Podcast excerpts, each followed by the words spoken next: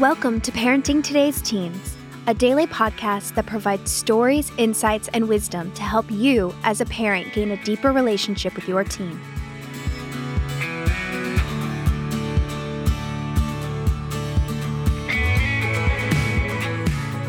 On today's episode, Mark Gregston and Wayne Shepherd dive into a topic that will challenge, encourage, and inspire you as you parent your teen. Let's listen in.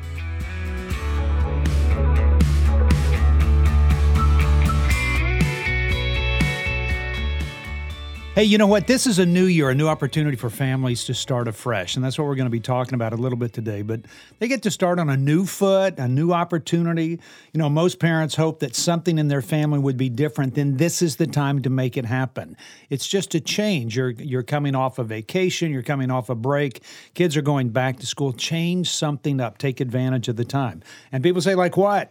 I go, a new year, we'll get together once a week, we'll plan a family vacation, we'll loosen up on curfews, we'll engage new rules, we'll let go of some of the old rules.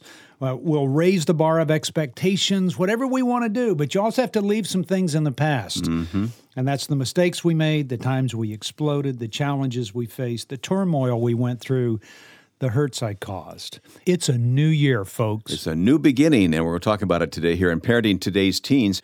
It's a time for both looking back and looking forward. So let's take a quick look back first of all, Mark. Yeah, you know, you know what? Maybe there's some ruts you got into this past year, and you've got to ask yourself these questions. Was there more fighting than not fighting in your home? Be honest. That's right. Is the tension in your home higher now than it was 12 months ago? Hmm. Are you spending regular time one on one with your teen, just talking, hanging out, spending time? Are there things in your relationships at home that bother you? Mm-hmm. What are two or three things that you'd like to change? And, and, and stop. I mean, I would ask your kids that. Yeah. Text them whenever you get the opportunity. And people go, Mark, you always are having us, you are always having us text our kids. And I go, they will say things through a text they will never say Isn't face to face. Well, you want them to do that. Take advantage of it. I can't believe my kid would say that. I go, you want them to say things to you. So here's the opportunity. What two things do you want to see different this year in our home? Text them this Did we fight more or less this past year? You know, um, is tension high in our home? Ask them instead of you being the judge. Let them be the judge Such great ideas. because then it puts it puts you in the position of saying then let's change that and so you become an object of change where you can say i'm fluid enough that we can change things as the world changes and your child goes okay i get that i can always bring that up to mom and dad yeah, but overall, just take a look back and say if we continue on the same path that we were on last year, what's going to happen this year? Yeah, is it going to be a mess or is it going to be better? And so now's the time to say, okay, let's change those things. Uh, dads, it's got to be more than one thing. You know, moms, it can't be 150 things. That's overwhelming. It's got to be just a couple of three things, just little small 1% changes in the way that you engage, the way you do things in your home can make a big difference this next year. Okay, we're done looking back now. That's right. Now we're going to look ahead. Here we have a brand new slate in front of us. That's right. And here's some practical ways to make a, a new start for the new year. Identify what needs to change. Just write it up, put it on a piece of paper and stick it on a refrigerator, stick it up on a bulletin board. Let everybody know these are the things that we're going to change in our home. Text it to everybody, email it. I mean, shout it from the rooftops. Do whatever you need to do to make sure your child knows that you're willing to make some changes. And then the second thing is determine how you're going to make those changes.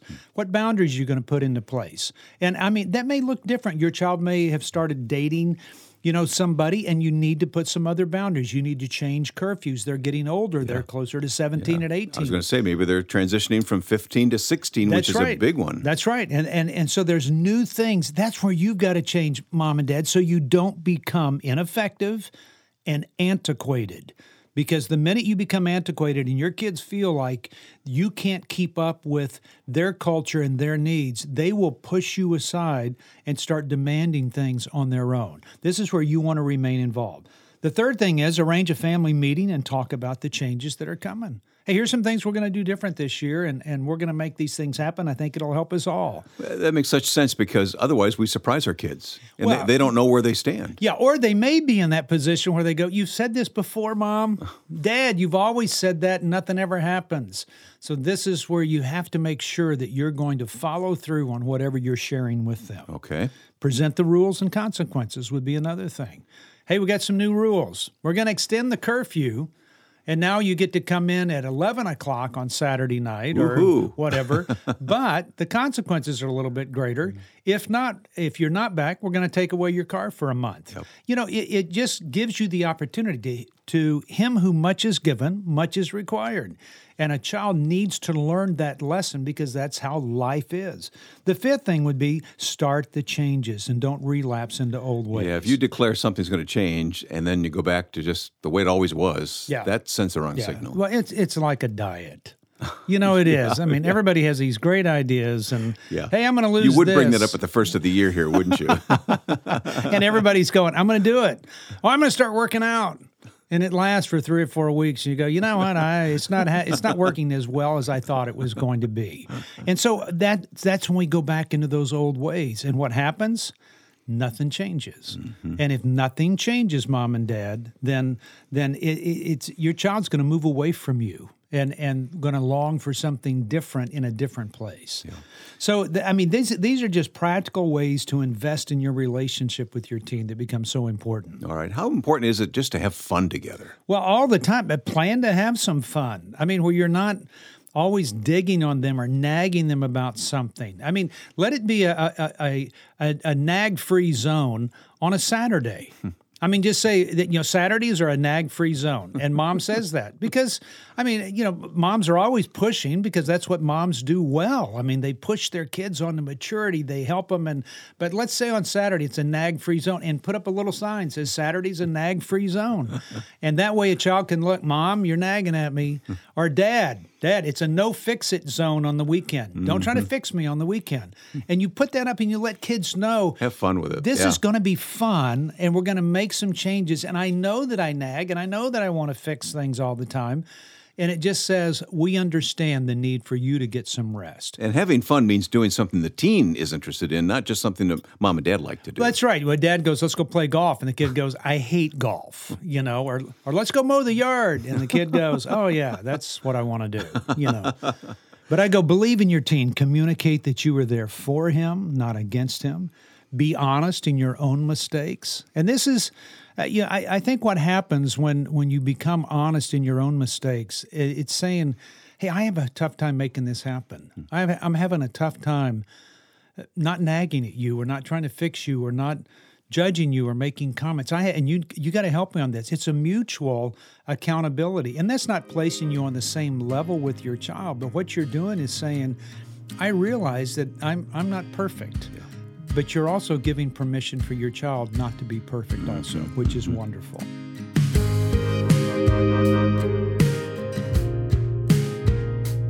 Here's the problem culture has changed and is dragging our teens through the mud under the banner of progress. Parents are confused about how to connect, what works and doesn't work, and how to engage a teen that seems to be becoming more and more distant.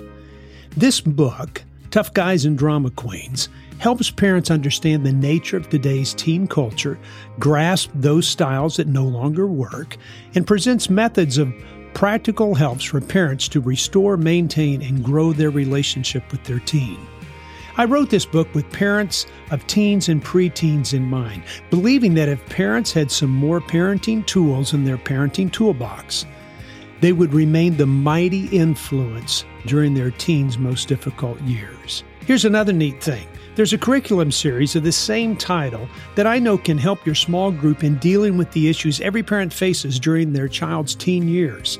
It even comes with a participant's and a leader's guide. And you can get this book and the curriculum series at www.toughguysanddramaqueens.com. That's toughguysanddramaqueens.com. You'll love it, and your teens will love you more because you've taken the time to understand their world and how you can better help them flourish.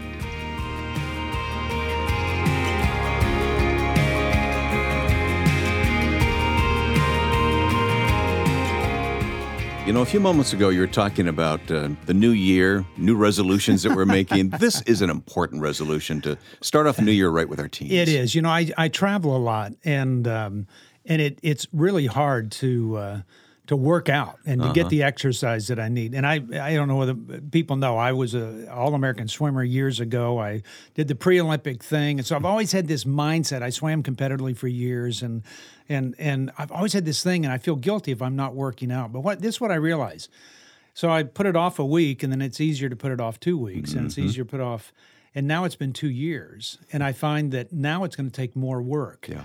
And so what what that means is you can put these things off, mom and dad, but it just means it's going to be more work later. But That's the but the difference is this: later your kids aren't going to be at home. Oh, yeah. And so now's the time to do it and say it's a lot more important for you to be consistent in, in engaging with your child, you know, than it is being on a diet, mm-hmm. than it is working out, than it is, you know, improving your golf game or, you know, working for a volunteer agency somewhere. Your family is important, and yeah. and I think it's this is a time for you to also realign some priorities and say, let's put them back in the right place, and and uh, you know, and, and that's hard. It, it's just hard because because you have habits that are pulling you one way and you have demands that are pulling you the other, and it's hard to remain focused sometimes.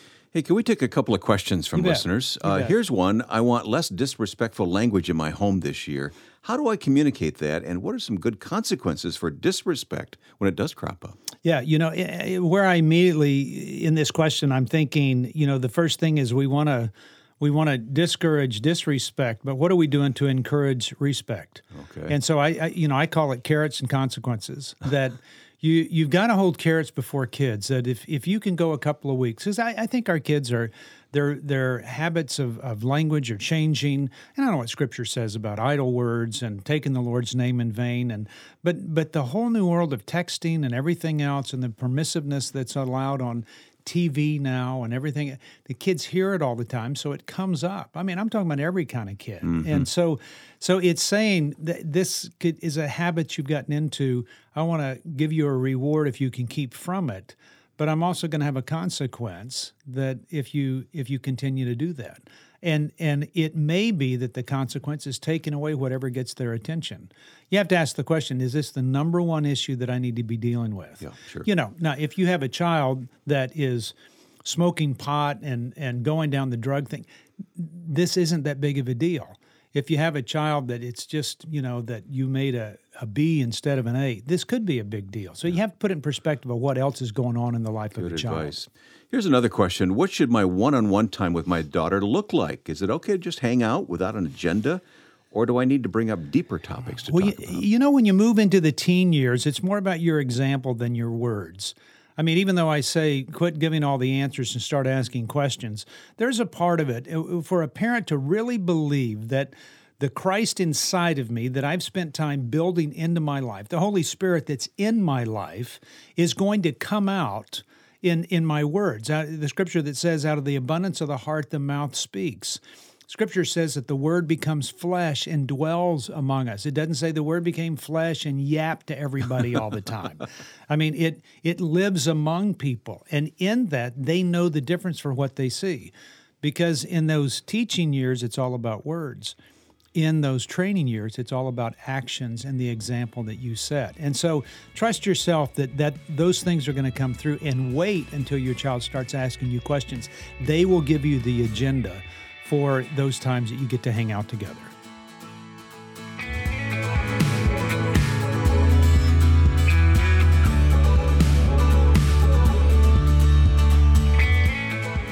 Thanks for listening to Parenting Today's Teens. For more information, you can visit parentingtodaysteens.org, heartlightministries.org, or markgregston.com.